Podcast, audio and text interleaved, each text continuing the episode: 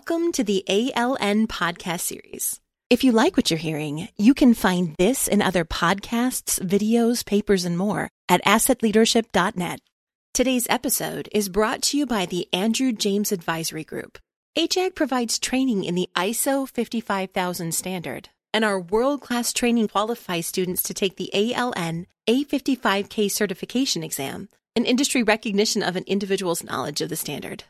Certified individuals add value to any organization's asset management initiatives. Realizing your ISO 55000 vision need not be painful. Visit us at www.andrewjamesadvisory.com to see how we can help. Now, enjoy the podcast. Well, uh, thrilled to have uh, Tom Smith with us here today. Uh, one of the most memorable and life changing, or but very interesting at least, experiences of being involved in the ISO 55000 process is all the amazing people that I got to meet and work with from the United States and around the world. Uh, you know, as a head of delegation, I quickly uh, learned that Tom had a, a, very amazing and strong voice and knowledge and background in asset management and quickly gained the respect of delegates from around the world. So uh, he was a huge boon to the initial process and is still involved today. So uh, welcome, Tom. It's great to have you. Where, where are you today? I'm at home on my uh, back porch in uh, sunny and pretty hot uh, Madison, Wisconsin. How warm is it there today? Mm, low 90s, I think. Yeah. I don't I don't pay a lot of attention because it doesn't do any good. So, but ah, that's great.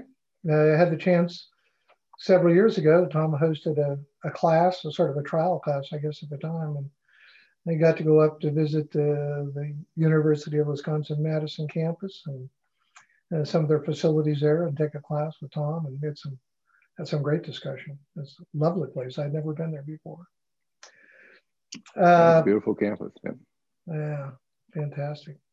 So, Tom, we usually start with an origin question. You know, uh, so uh, if you know where you are today, how did you get there? How did how you know what's your asset management journey, or however you want to tell the story? Asset management journey, yeah, yeah, that's better. We don't we don't want to do the life journey. We'll just do asset management. So, um, Actually, when I came to the university as a graduate student, I was in environmental studies and I worked in uh, environmental management um, as a graduate student and uh, as uh, after graduate school um, for quite a few years, uh, five, between five and 10 years, and mostly in the utility sector, mostly environmental impacts of uh, power generation and transmission distribution. And uh, then I had an opportunity. Not surprisingly, uh, there are a lot of people who don't want a power plant or a transmission line in their backyard. And uh, so the solution is conservation. And I had a chance to pursue um, some opportunities and it, through the university extension actually in developing programs in energy management and en energy conservation. Started out mostly in the residential sector and shifted to where I was working mostly in the commercial sector, um, large commercial facilities, uh, some residential, but mostly retail, office, um, sports complexes, hotels, things like that. So when I heard about asset management, it was kind of a natural. I focused on facilities um, and on infrastructure assets, but from a, an environmental or an energy standpoint, never from a kind of pure managing for their own sake standpoint. So when I had a chance to learn about asset management and what it was, I joined the Institute for Asset Management, started to read stuff, and then I had a chance to join the uh, delegation. I really just uh, Googled it to see what it was all about and got got sucked into the vortex. So became part of the standards writing group. But um, it you know comes out of a, an interest in energy and environmental management and a fair bit of experience there. Almost all of it in the private sector i would say um, and that's uh, something of a disadvantage uh, or something of an advantage, however you look at it, because I'm sometimes a little perplexed by how we make decisions in the public sector and particularly um, often wish for a little more business-like approach to public sector decision making. So um, that's that's neither neither conservative nor liberal. It just um, I see whereas many areas we were we could be a heck of a lot more effective, um, and uh, so that's that's probably where I would say I'm spending most of my time now. Yeah, that's good. Yeah, if we could get the government to sort of think about what they're doing, and uh, you know, I think our ALN perspective is, if we had one ask, it's have an asset uh, strategic asset management plan. So you think about what you're doing with your assets. Is uh, well, one of our colleagues um, has worked. Uh, um, coming out of a military background, has worked with uh, a National Academy study, and really what they're promoting there is a um, a revolving fund for facilities maintenance. And you know, if we're going to do facilities management and maintenance with just through capital appropriations, if we're not going to going to put money aside on a regular basis to fund the things that we know have to be funded, and every every uh, leaky roof becomes a, a, capital appropriation. I mean, that's that's not a good right. way to do business. And uh, somehow we've got to get beyond. If we ever want infrastructure to work, we've got to get beyond this um, this approach. And you know, and the corollary to that, which is true with the university and other places, you get you get a lot of credit for cutting ribbons, but you don't get a lot of credit for repairing concrete. And you know, that's where the where asset management needs more advocates is in fewer in cutting ribbons and more in repairing concrete. But there's not a lot of glamour in in concrete repair. Yeah, so. for sure, for sure. Well, uh, as we were coming on, Tom asked me about my background, and this is uh, this is the uh, John Lennon Wall from Prague, where when John Lennon died, people went to this one area, and I can't remember why in Prague, and there was a a big long wall around a half a city block. And they started doing graffiti in honor of John Lennon. And they tried to stop it, and then they finally embraced it. And people come there and paint over what's already there, on and on and on. Uh, so, uh, Tom, you know, uh, what are your thoughts on the the personal experience of getting to travel around the world and meet interesting people and uh, be involved in the ISO 55000 process? Well, like you said, I've made a lot of good friends doing this and uh, enjoyed the work. Um, get into a few arguments occasionally, but um, um, I've met some really talented people, some really good people in this process, and um, learned a lot. Absolutely learned a lot myself from uh, from a variety of standpoints. Um, you know, there roughly 35, 37 countries involved, probably 50 or roughly 50 to 70 people who've been more or less regular, you know, for the last 10 or so years on this. So the, the, cast changes a little bit to a pretty solid core and a pretty good representation of countries with, with pretty different views of assets and um, different private public sector mixes and different levels of government involvement.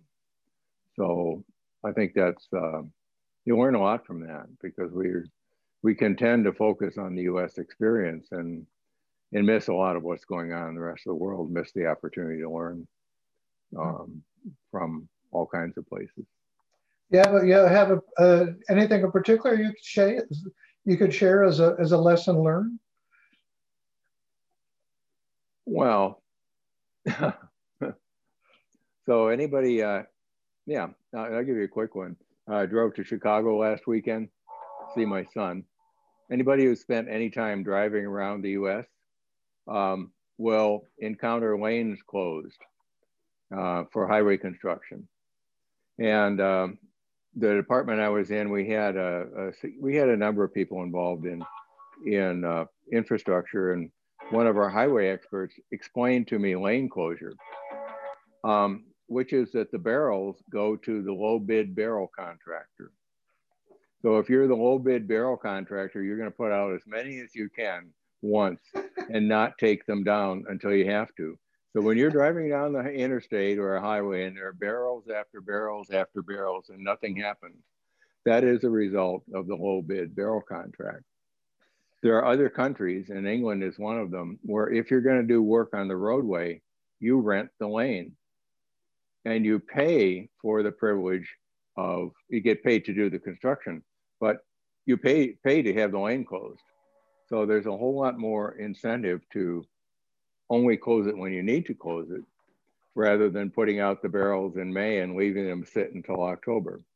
Um, so think about renting the lane when you next time you're driving past barrel after barrel after barrel and uh, realizing um, that there are probably better ways to do business.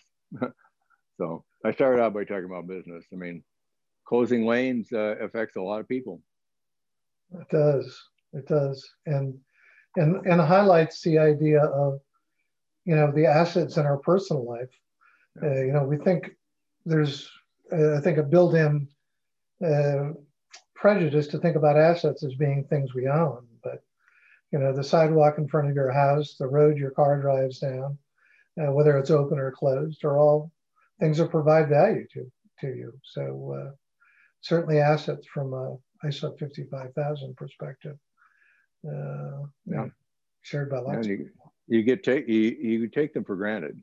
Um, and one of the problems with our physical assets is that we have generally when we engineer something, we put in a big safety factor and uh, uh, things last have lasted longer than their quote expected life in many areas. So we've gotten away with um, abusing abusing things, um, both in industry and infrastructure. Mm. That's not happening so much anymore um, because uh, the software has taken over so much of, of the function of, of asset management and um, that has to be updated and renewed and so forth. So as technology changes, that uh, infrastructure life um, shortens, uh, significant pieces of it shorten.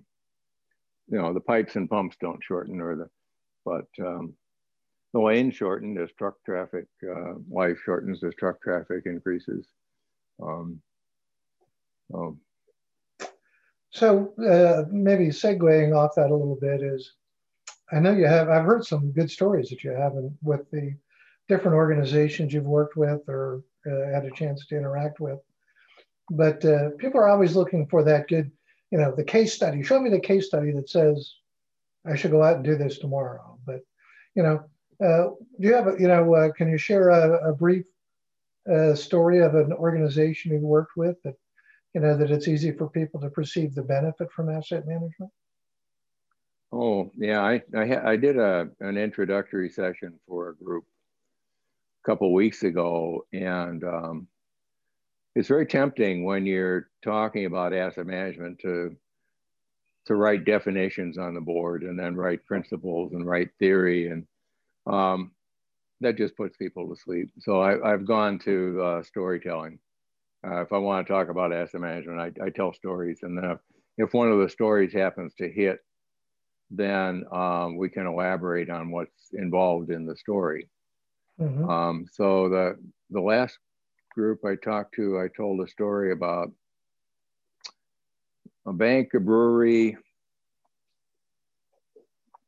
a bank, a brewery, a department store, and a zoo, and uh, try to get something out of each of those that people would understand. So, um, I'll, I, you know, I'll tell you a story about Target department store, uh, which is headquartered in Minneapolis, um, competes on on image. I mean, uh, you know, Target is clean and neat and well lit, and and uh, people go there because of the way it's it's built and the way it's managed and the way it presents itself. And I expect anybody on the call who's been to Target understands that but they have an asset management program. And I was happened to be there visiting, talking about asset management when they were looking at an issue um, called low water cleaning, which is to clean the store before opening. They used to start at 3 a.m. so that the floors would be dry for a 7 a.m. opening. So they understood that they could do a low water cleaning, less evap less water, less evaporation time, start at five instead of seven. 2,000 stores seven days a week around the country. That's a lot of hours. Um, so the the asset management team consisted of the people who the interior designers who select the floor coverings, the purchasing people who select the floor covering, the maintenance people who have to maintain them, all getting together saying, is this going to work? How are we going to do it? We're going to get satisfied customers. We're going to have problems. And then um, the parking lot people. Well, why do you need parking lot people? Because where does the dirt come from? Comes from the sand and salt on the parking lot in northern winters or the dust in the summer. And then the team of engineers uh, who design their entryways, which are designed to collect the dirt and keep it off the escalators and keep it off the floors. So you all of a sudden you've got an asset management, an area where most folks would say, well, this is trivial, but it's at the heart of a clean store, an appealing store, and the interrelationship of the people and the assets and the vendors and the inside and the outside. And when you look at, and the reason I told this story was that when you look at the costs in a commercial building, um, almost 10 years ago, five, a little over five years ago, the cost of cleaning, custodial costs overtook energy costs in most big cities. Hmm. So if you're running a commercial establishment, you're paying more for cleaning than you are for energy. And we spent all this time about energy, but I never heard anybody talking about cleaning. And I've never seen a clean cleanability task force or an architect with a shingle that says, um, I designed for cleanability. You know, I'm a LEED certified designer, but am I a cleanability certified designer? So next time you're uh, walking around in a commercial establishment or anywhere, look at how this thing gets cleaned and what you could imagine could be done to make it quicker, easier, cheaper, and safer to clean. And there's a heck of a lot, um, both in terms of the design, operation, customer training, you name it.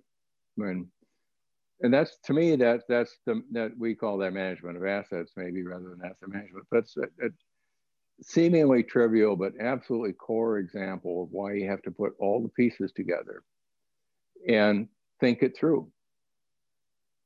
Nice. And that that's hard work. Yeah. So it reminds me of uh, of a neighbor uh, who works in healthcare and for the government and he was involved in a team looking at uh, the spread of infections, I think at VA hospitals. Uh, and they had looked at all sorts of things.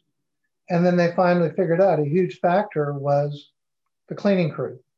The cleaning crew was coming in with mops and buckets and cleaning one room after another with the same mop and bucket yep. and the same water. Yeah. Uh, so all the high tech stuff wasn't what it was about. No, and it's I say it's a it's sometimes I people say this is a trivial example, but to me it's at the heart of putting all the pieces together, the people pieces, the purchasing pieces, the uh, image, the the brand. It's you know it's you go right to the heart of the brand. What makes the brand? What makes people want to come to your place? And that translates to managing the assets. Yeah, yeah, good. So uh, one of the things we wanted to talk about was I know you worked on a, a paper on integrated integrated asset management uh, with the uh, Aussie engineering people. Is that right? Yeah, uh, yeah. Rob Lewis, who is a colleague uh, um, uh, with Australian, just recently retired from Australian DoD, um, and I worked on a paper for the Australian uh, Asset Management Council of Australia for their April conference. We wrote a paper on integrated management systems. And we came to this, um, I'm on the council for uh, ANSI National Accreditation Board. So this is the council that accredits the accreditors like the like ABS is uh, accredited by ANAB. Mm-hmm. So I'm part of the uh, group of people who um, looks at, at those um, and eventually votes on those accreditations.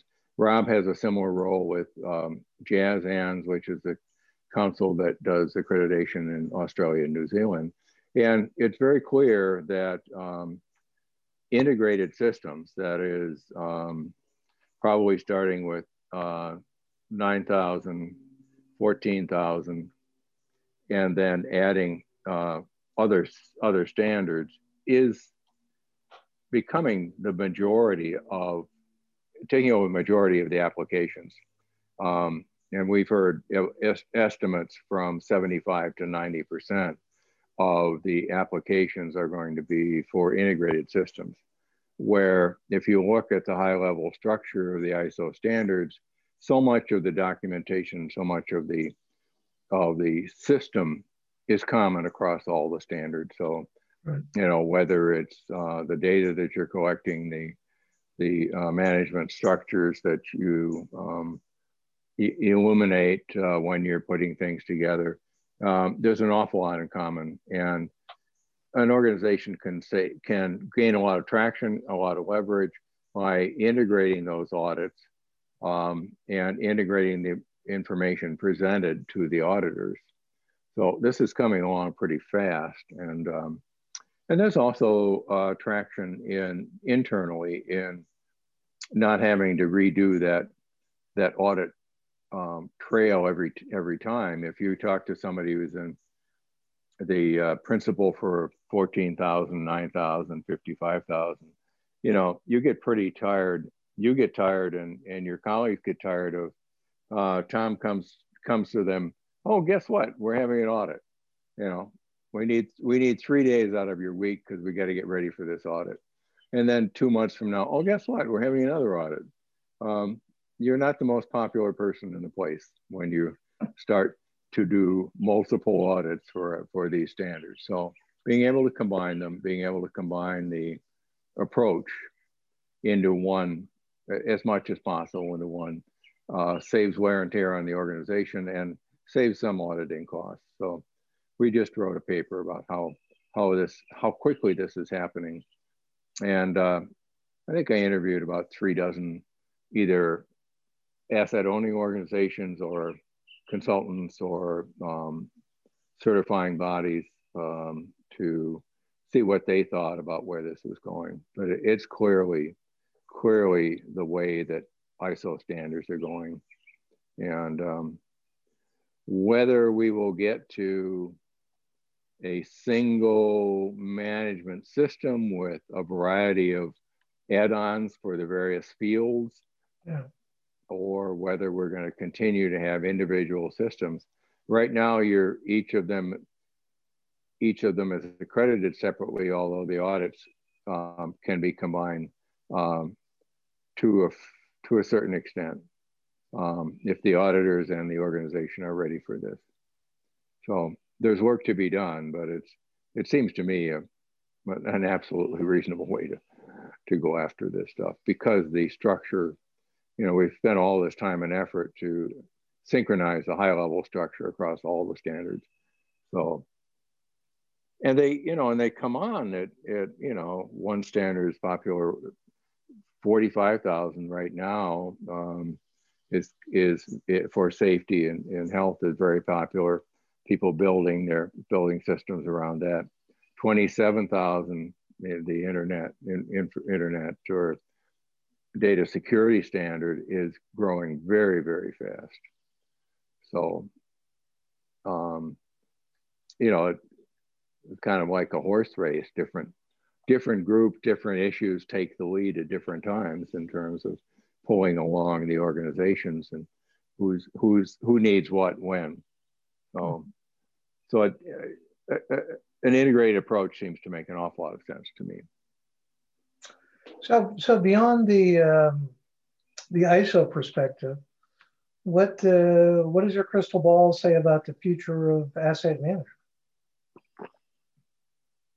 No, I'll say one more thing about the integration, and uh, we wrote not just about ISO standards, but about integration across standards.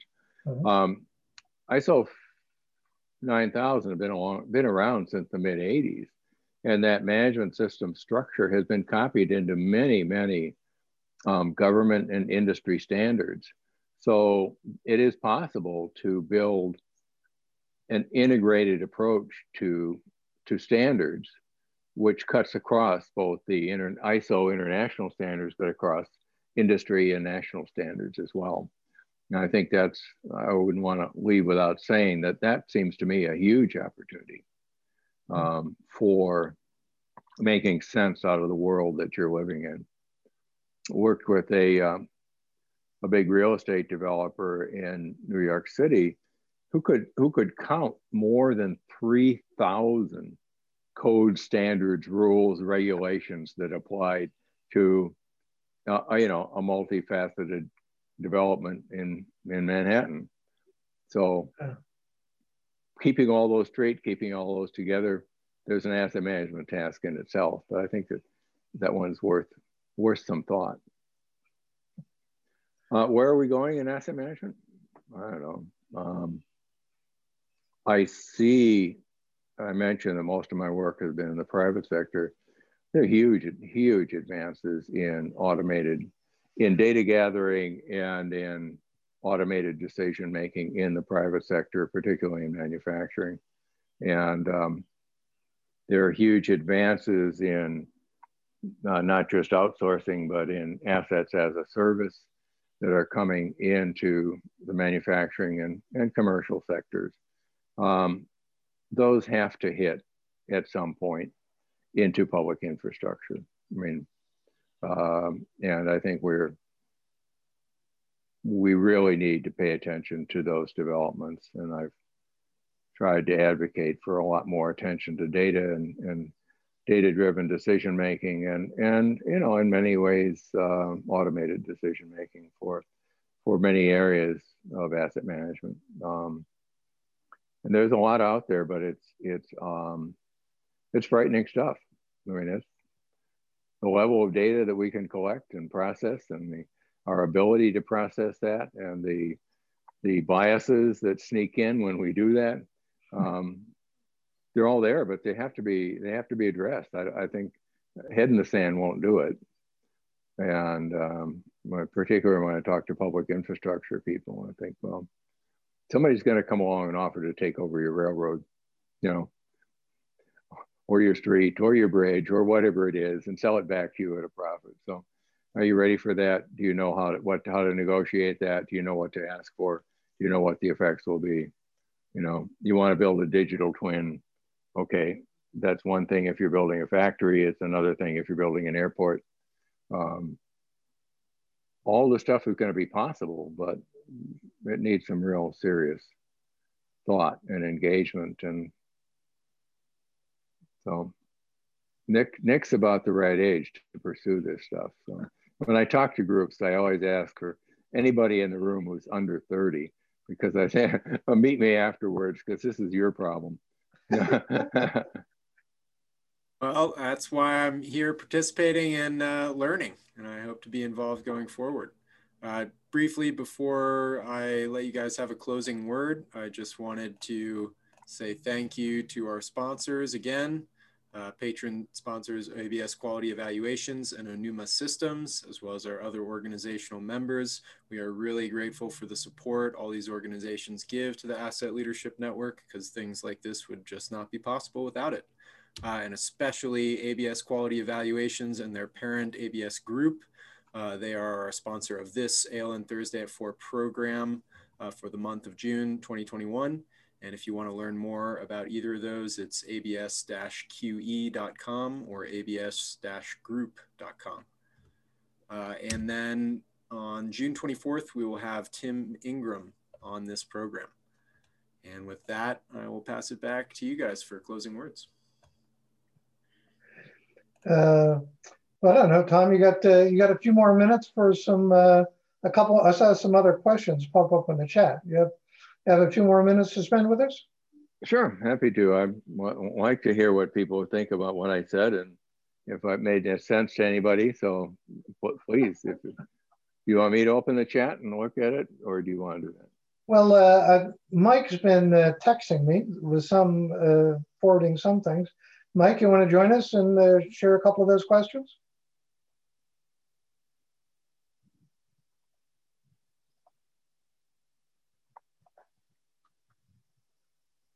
There it is. Nice, uh, nice surprise uh, join there, Jim. Thanks for asking. Um, there was a question about um, how can government change what they are measuring so that instead of getting low bid contracts, we get contracts for least amount of road outage uh, because it's the owner who has to, I'm interpreting this question, but uh, it's the owner who has to determine what the measurements are going to be. So if they're only contracting for low bid, then that's what they're going to get. What what kind of measurements focus on uh, results can be established for governments to start changing, you know, specifically for infrastructure? Or you you contract for performance, and maybe you contract it you know, over short term, long term, medium term. But yeah, it's cost and performance, and um, and you've got a costly disruption into it. I mean, that's you know, that's ri- uh, risk, disruption, um, downtime. You know, those those are huge costs. I mean, this is so the low bid, you know, is one thing in terms of what you're paying for the barrels, but the, what you're paying for disruption is enormous, and that has to be factored into it. That's all. I mean, you and so it's that's asset management. You you got to look at all the costs, not just the direct costs. I mean, you've got to look at all of them, and um, there are plenty of ways I think to to to design this um, effectively. But no, we're we're used to just so we you know we we're good stewards because we did low bid, right? We saved the taxpayers money. Well, is that I started off by saying we need to do this in a business like way and and just saving the money is not the only thing on the agenda. It's providing a service. It's, you know, it's that road is a service. You know, what's the best way to provide that service? And um, uh, sitting in a line of traffic uh, between here and Chicago on the weekend isn't a whole lot, lot of fun, as you you no. well know. Uh, so, so I think uh, performance-based contracts is one way that governments can start to start uh, changing the outcomes of their infrastructure investment. Do you have any examples of uh, performance-based contracts for this person? I, again, I'm extending their question, but um, I I would have to look outside the. I'm sure there are good ones uh, available in the U.S. I don't have any good examples right off the house. It doesn't have to be in the U.S. Are you just yeah of any uh, good performance-based contracts examples?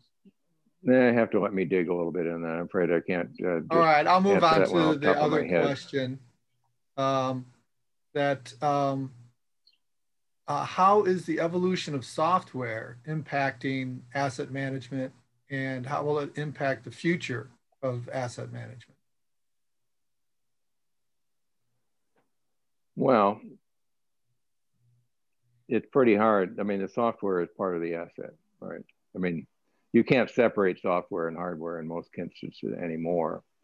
And as the software evolves, um, what you will see is, uh, unless somebody's paying attention to that, it will evolve at different rates in different parts of the organization. You know, so take the value chain view of the organization from supply chain uh, through through the manu, you know, support manufacturing operations, all the support operations, unless you're really paying attention to that, you know, all the way through the logistics and sales. I mean, unless you're really paying attention to that, that software is is, is evolving at very different rates, and and and, and the incompatibilities are are just lurking, right? I mean, and we see mm-hmm. this all the time. That's um, and the other part is that we, you know, I talked about uh, revolving funds, about updates. You know, again, if we're if we're going to buy a system and not have um, update built into it, you know, we're going to end up like we have seen many times with organizations running seriously outdated software, and not only outdated applications, but outdated operating systems um, because they don't have they're not planning ahead to keep up with this um, and keep ahead of it. So the budgeting model, the capital budgeting model, just simply has to be fixed in order to to stay up with the software. And that and that software is is not only changing, but as we throw artificial intelligence into this mix, we, it's getting much, much, much more powerful and much, much more difficult to understand. Um, so uh, there's a huge challenge, I think, in where yeah. the, where the software fits. So I, I have one more question that I wanted to ask you, Tom. Is uh, we're uh, you know we're both working on uh, revisions to 55,000 and 55,001. Uh, you have a few words about what your uh, hopes and fears are of that process?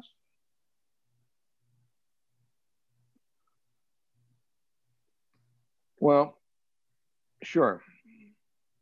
I said I, I would be careful not to uh, not to uh, overstate overstate my overstay my welcome here, but um, so when I, I met the target example I mentioned, the asset manager who was in charge of that was appointed directly by the CEO, who was who understood and supported asset management. We're going nowhere in asset management without tap management commitment. And fundamentally, asset management is a business process. It's the business understanding that assets are necessary to support the goals of the business. And, and whether it's a public private business, a for profit or nonprofit, the assets there are to support the goals of the business. And we, I'm afraid, are in danger of separating asset management from business management. You know, we are going to play in a field that's where there's, and if you go back, you know, you can visualize the onion diagram of the asset management stops and then business management begins. Well, I think that's a terrible diagram.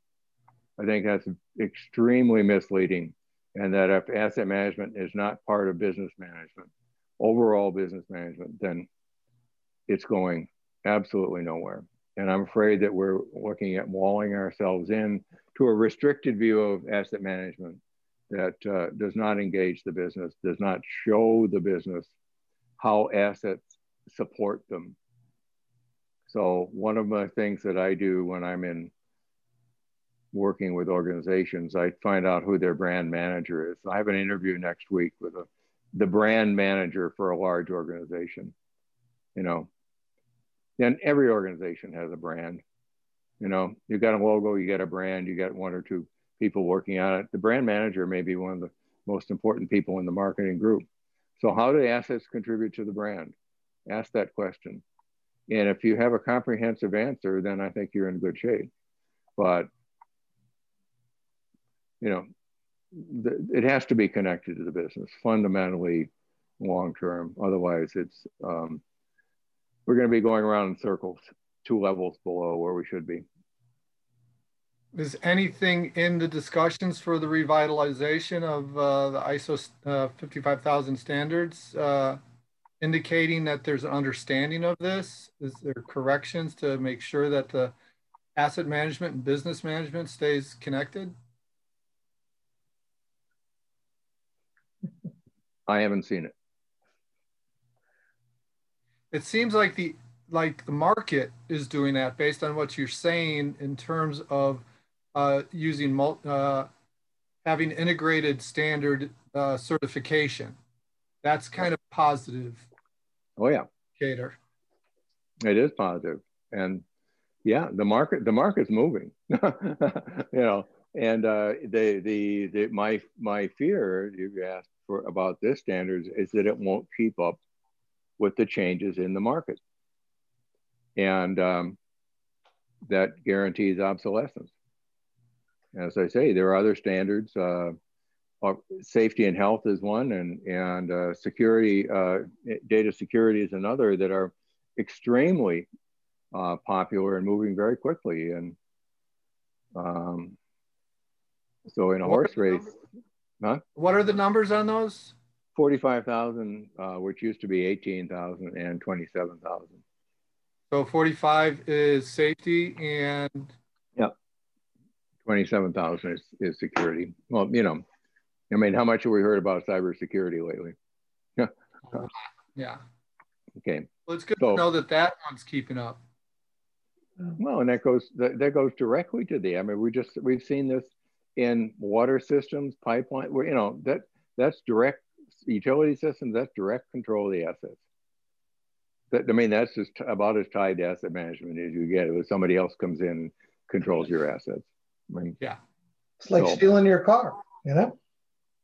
Oh, worse. Yeah. Yeah. Well, we could probably go on, but I think maybe we're at a good point to uh, to bring it to a close today. Uh, so, Tom, would you like to any final words you'd like to say, or any anything that we should ask you that we didn't? no, I think I like Mike's question, and I think that um, you know where we're going is that the marketplace is moving, and um, anybody who is involved in asset management um, needs needs to look around um, and and look forward, not backwards. As this this is going to change rapidly, and the external pressures are whether they're cybersecurity pressures or climate pressures or whatever, they all bear directly on the assets, and they're enormous, enormous. And we we you know we can't wish them away. We can't put our heads in the sand. You know, I go out when we're done here, I'm going to go back out in my yard and dig another hole, plant another bush. But uh, that gets me out of thinking about asset management for a few hours. So I dig holes, but you know, um, no, I can't do it forever. So. Yeah, so it occurs to me that kind of the first time around, alignment or some way of expressing line of sight, you know, was a big topic. And that uh, what I hear from Tom is, and it sounds very prudent to me, is that this time we need to make integration the word, the key word that we need to build around. So, uh, Tom, thank you very much. Uh, thank you. I love your storytelling. Always a pleasure to talk to you, and uh, even if it isn't over at a baseball game over a beer, uh, which we've had a chance to do a few times. But uh, well, we we need to do another baseball game and beer. Um, uh, and I won't say anything about the Brewers and the Nationals. Thanks. but we can, you know, we can go watch the Anaheim Angels. Those were entertaining games, and, or uh, or the Cubs, uh, wherever wherever we happen to be. I'm I'm always up for a baseball game and a beer. And uh, now, Tom and I are at one um, baseball game in Anaheim, and it was Christmas in July or something, and it was like yeah we had got some giveaway that was a Guinness Book of World Records most giveaways for Christmas in July or something silly. Yeah. yeah. I don't know. But we yeah. had was, I, I was going to say, Tom, that I really appreciate your storytelling approach to asset management success. And uh, uh, we'll definitely make some uh, uh snippets from uh, the case studies that you described and share those with you. No, if you want to have me back some sometime in the fall, I'll tell the I'll tell the bank, the brewery, and the zoo stories. the zoo one's pretty. You're good. you're invited. You got us. Pick the yeah. date in the fall you want to come back. There you yeah, go. We'll talk about the zoo and its assets and its liabilities. Sounds great. So thanks, uh, Tom. Thanks, Nick. Thanks, Mike. And thanks to the everybody participating today and everybody that watches this on the various channels through which it's available going forward.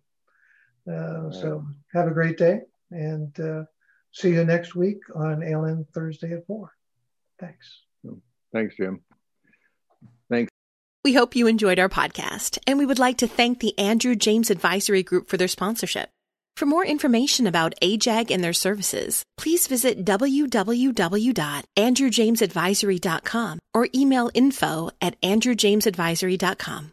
You can find this and other podcasts, videos, papers, and more at assetleadership.net.